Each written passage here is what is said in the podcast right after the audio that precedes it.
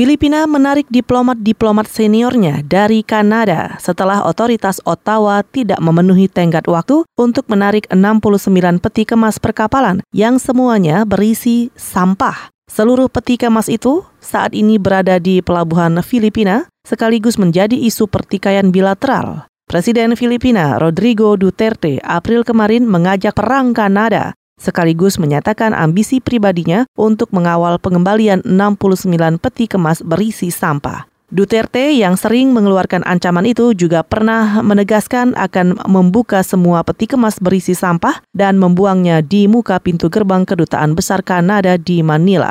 Pejabat Kanada menyatakan kesal dengan pernyataan Duterte, sekaligus berjanji akan menyelesaikan kasus puluhan peti kemas berisi sampah itu.